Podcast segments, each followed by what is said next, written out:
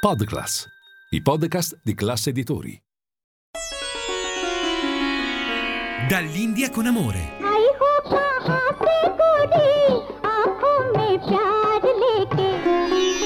Dove l'Oriente incontra l'Occidente.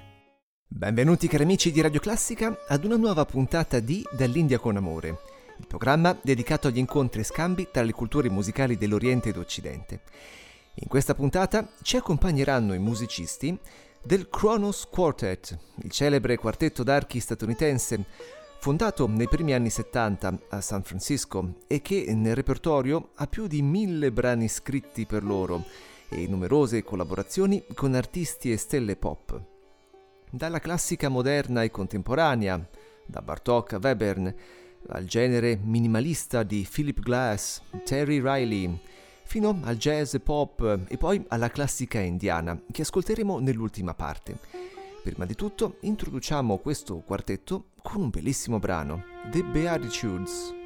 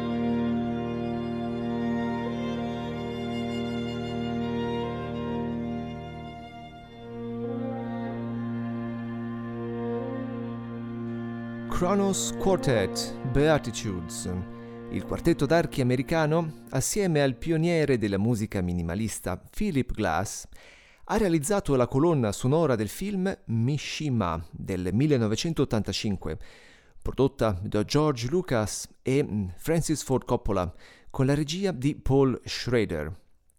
Questa colonna ci accompagnerà adesso nell'esplorazione di qualche attimo della vita di uno dei più grandi scrittori e artisti giapponesi del Novecento, Yukio Mishima.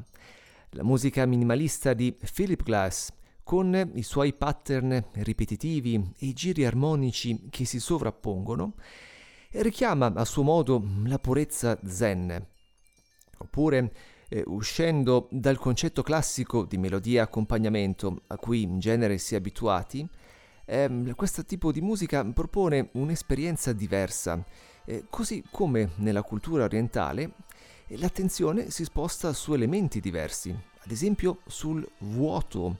in Occidente si dà poca importanza a ciò che è vuoto, mentre in Oriente si ha una visione diversa, nella quale per esempio, non sono i raggi a fare una ruota, ma lo spazio tra loro.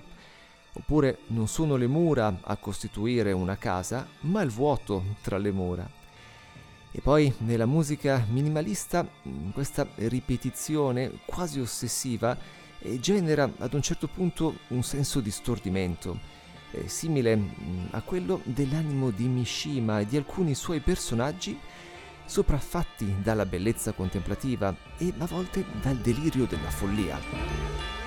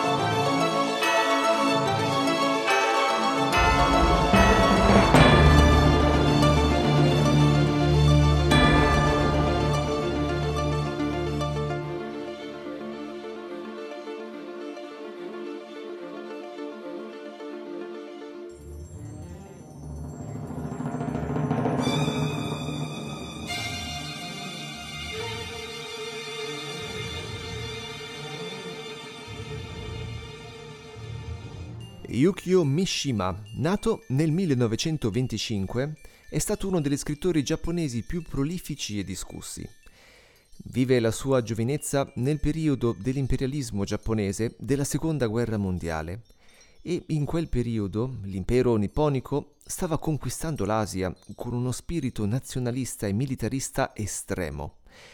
Da una parte lo spirito del Bushido, quello dei samurai, che a sua volta poi erano influenzati dal buddismo, con tutto il fascino e la bellezza legata ai samurai, e dall'altra però l'estremismo che portò i soldati giapponesi a non avere alcuna pietà in guerra e ad atti di crudeltà ripugnanti come i massacri, quello di Nanchino, e ad esperimenti nei campi di concentramento sui prigionieri identici agli orrori più diabolici del nazismo, il caso dell'unità segreta di sviluppo di armi chimiche 731.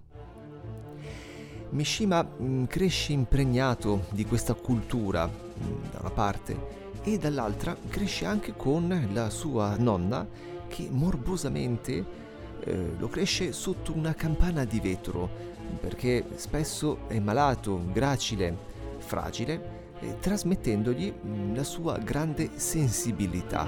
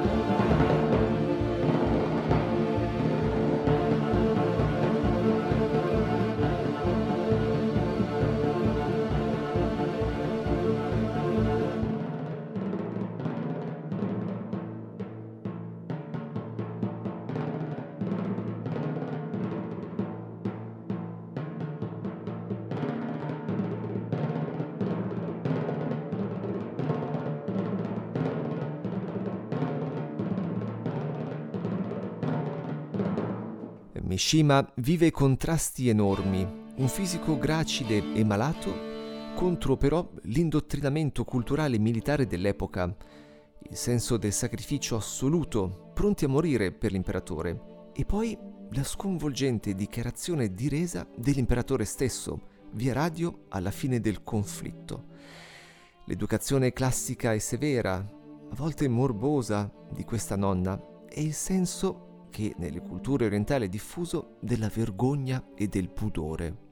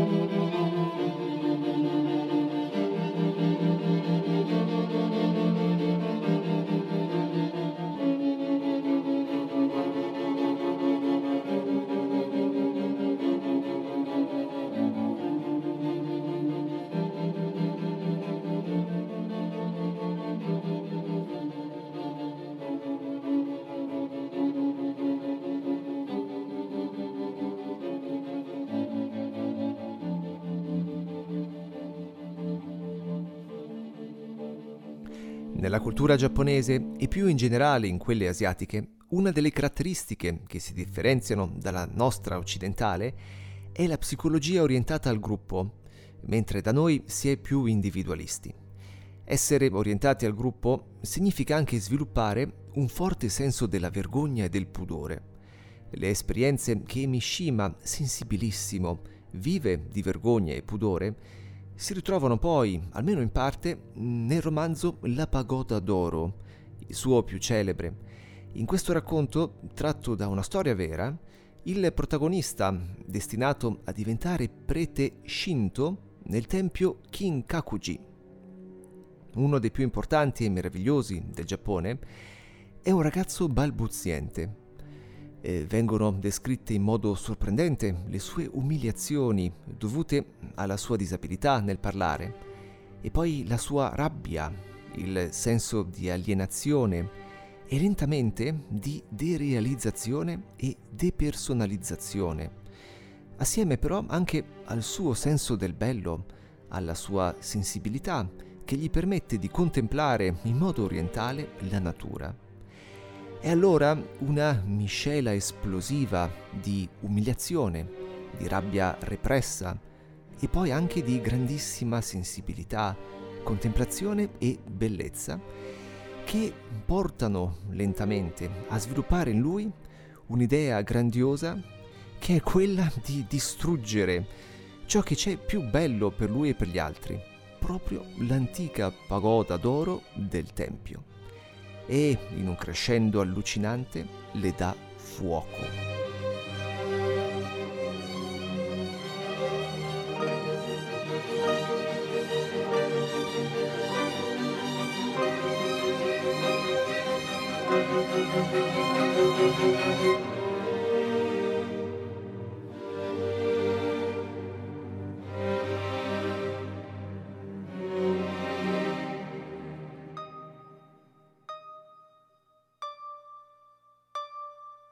Mm-hmm.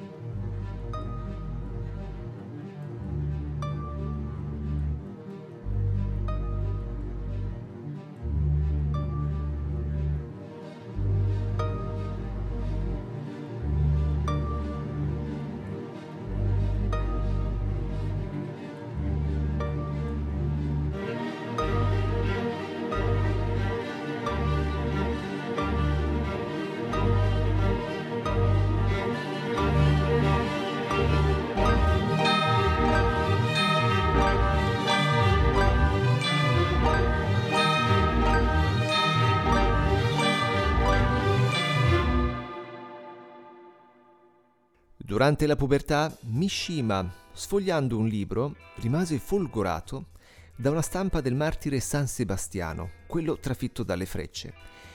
Erano gli anni 30 e la visione di un corpo scoperto, quella posa artistica e muscolosa, lo turbò nel profondo, risvegliando in lui pulsioni e tensioni. Sviluppò così il culto del corpo e anche dell'erotismo ebbe diversi incontri omosessuali tenuti in segreto, cosa che tutto sommato non si distanzia troppo dalla filosofia di vita dei samurai, e per i quali l'accoppiamento con una donna poteva essere deleterio, trasmettendo mollezza, in base alle credenze e alla medicina tradizionale, al contrario invece dell'accoppiamento tra uomini virile.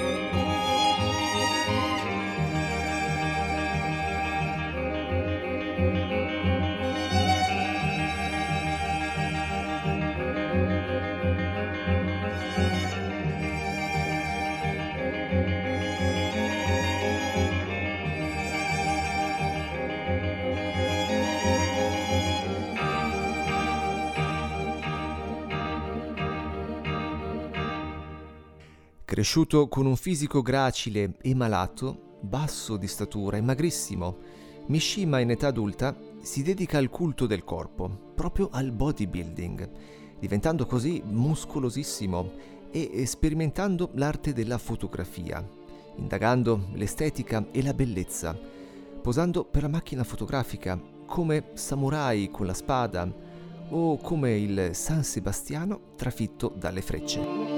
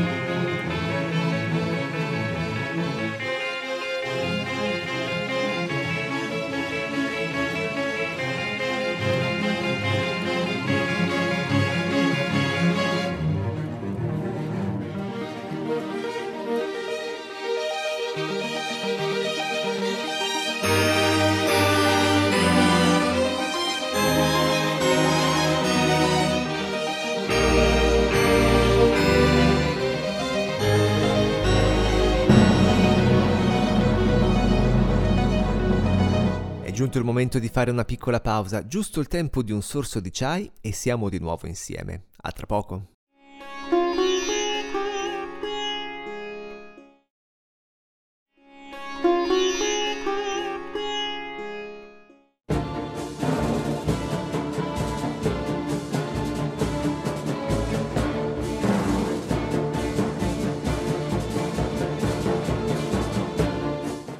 Ideologie politiche dello scrittore nipponico furono estreme. Militarismo, fedeltà all'imperatore, nazionalismo. Si opponeva all'apertura culturale del Giappone verso Occidente, sconvolto dalla perdita di valori e tradizioni. Grazie al suo carisma creò un corpo paramilitare che promuoveva il culto militaristico del passato. L'epilogo fu drammatico e a suo modo artistico. Nel 1970 fece irruzione, accompagnato da alcuni fedelissimi, nel Ministero della Difesa a Tokyo, occupandolo in una sorta di golpe disperato. Eh, tutto era però perfettamente pianificato. La sua intenzione infatti era quella di suicidarsi, in maniera rituale, proprio come i samurai, per gridare alla nazione il suo dolore nella direzione che prendeva il paese.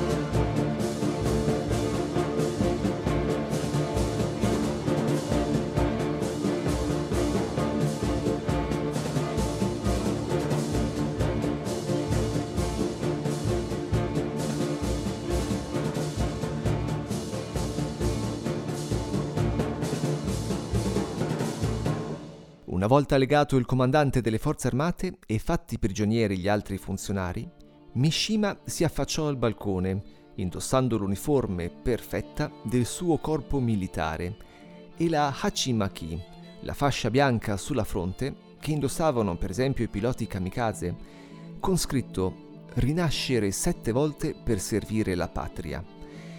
Fece un discorso alla folla e poi, ritiratosi nelle stanze del palazzo assediato, eseguì il suicidio rituale, seppuku, l'arakiri, sventrandosi con un coltello, per infine morire decapitato da un suo fedelissimo. Aveva 45 anni esatti.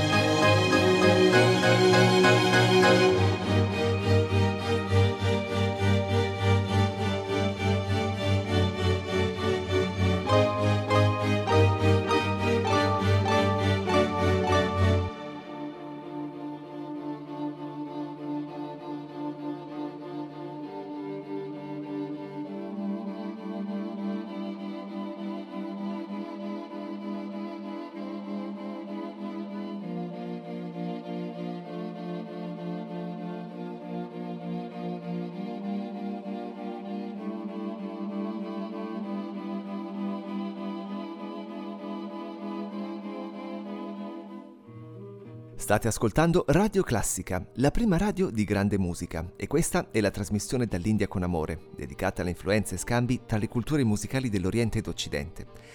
Potete trovarci e scriverci sui social, alla pagina ufficiale di Facebook e Instagram, oppure anche sul sito www.radioclassica.fm. È disponibile l'app, scaricabile gratuitamente sui vostri dispositivi smartphone e tablet per ascoltarci sempre ovunque.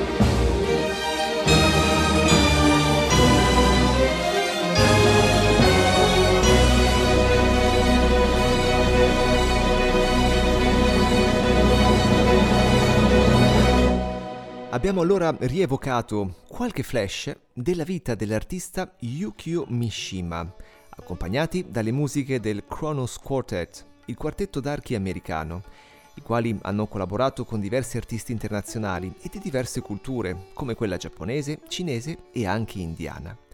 Ci spostiamo così in India, sempre in compagnia di questo quartetto, per ascoltare un bel raga, un componimento di musica tradizionale. Qui la situazione politica eh, vede il gigante indiano come nuovo protagonista, in antagonismo alla Cina, riportando così un certo equilibrio nell'area, la zona strategica a sud dell'Asia, l'Indo-Pacifico, e come ampiamente discusso durante l'ultimo G20.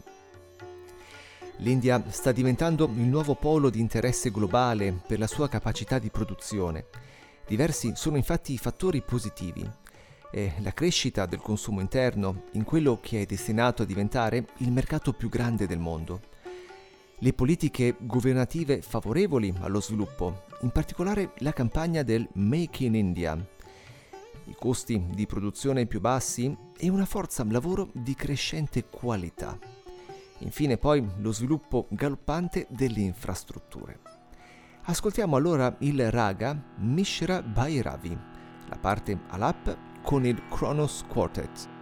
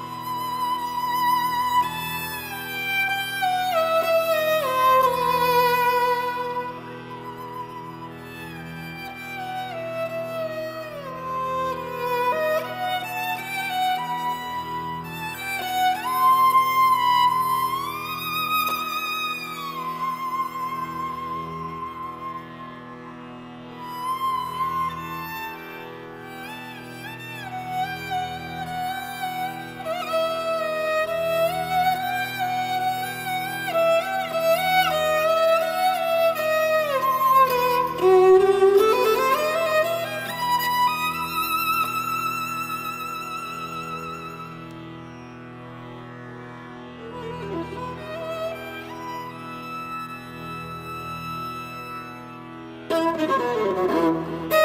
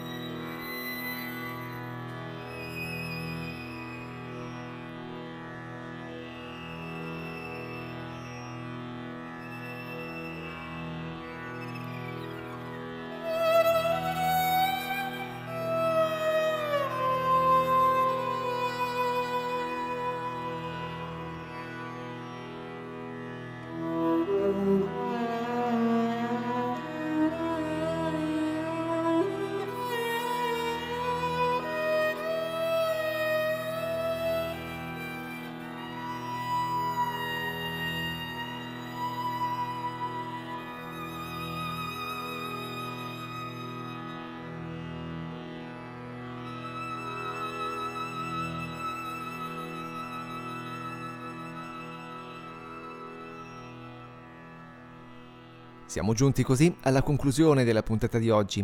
Potete riascoltarci in replica domenica sera alle 22 e poi trovarci pronti con una nuova puntata sabato prossimo alle ore 10.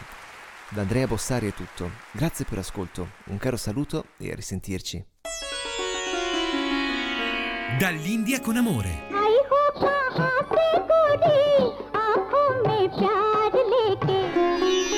Dove l'Oriente incontra l'Occidente. Podclass, i podcast di classe editori.